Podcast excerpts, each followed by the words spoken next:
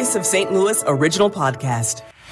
I'm Debbie Monterey. And I'm Tom Ackerman. Today is a day to be prepared, and if you have to be out on the roads, take it slowly. The Highway Patrol says if you do have to travel, leave early and be aware that unlike snow, ice can be invisible.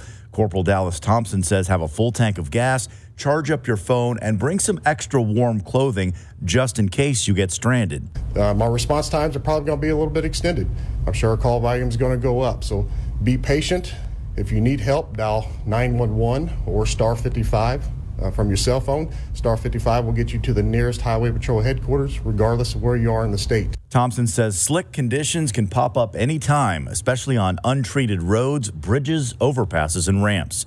Scott Jagow, KMOX News. Dave Roan with St. Louis County says they've been salting and resalting all night, but the rain is working against them. Uh, there's just uh, only so much you can do when you're dealing with rain, it does uh, obviously it washes the salt away or dissolves it. So it's just a matter of reapplying and then sticking with it. All Missouri Metro bus operations are temporarily suspended until further notice due to the icy slick roads. No Missouri bus routes are in service. Some Illinois Metro bus routes are temporarily suspended now.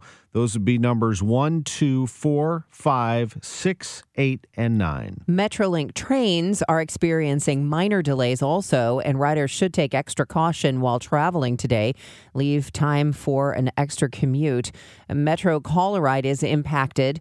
Passengers are being contacted directly. Metro Transit tells KMOX they'll continue to monitor things closely throughout the day and do not plan to resume operations until it's safe. Other closures today St. Louis Circuit Court. They will delay the bench trial for Matthew Ernese. He is the St. Louis City police officer accused of shooting an unarmed carjacking suspect in 2018. Ernese's trial is now scheduled for tomorrow, weather permitting. Alderwoman Shameem Clark Hubbard is working on legislation to give sheriff's deputies a raise.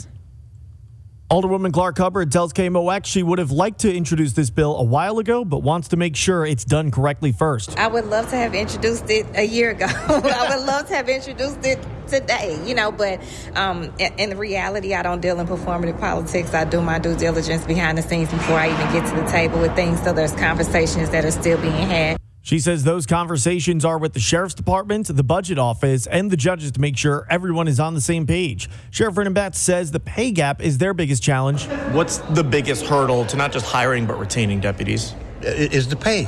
Is the pay. Currently, the sheriff's department is short 15 deputies. Sean Malone, KMOX News. From the KMOX business desk, it looks like St. Louis may be getting a Gordon Ramsay restaurant in the space formerly occupied by Gerard Craft's Cinder House at the Four Seasons. St. Louis Magazine is reporting that a permit for the space lists Ramsay's Kitchen. It would be only the fifth location in the U.S. for that eatery. Others are in Oklahoma City, Boston, Las Vegas, and Naperville in suburban Chicago. Ramsay has multiple Michelin stars and a number of television shows. All right, we'll go uh, give that a little uh, little test spin. I, uh, I'm eager to try the beef Wellington. All right, sounds good. I'm Debbie Monterey. The St. Louis All Local podcast is produced by the KMOX News Team. Get all the local news you need on the Audacy app or wherever you get your favorite podcasts.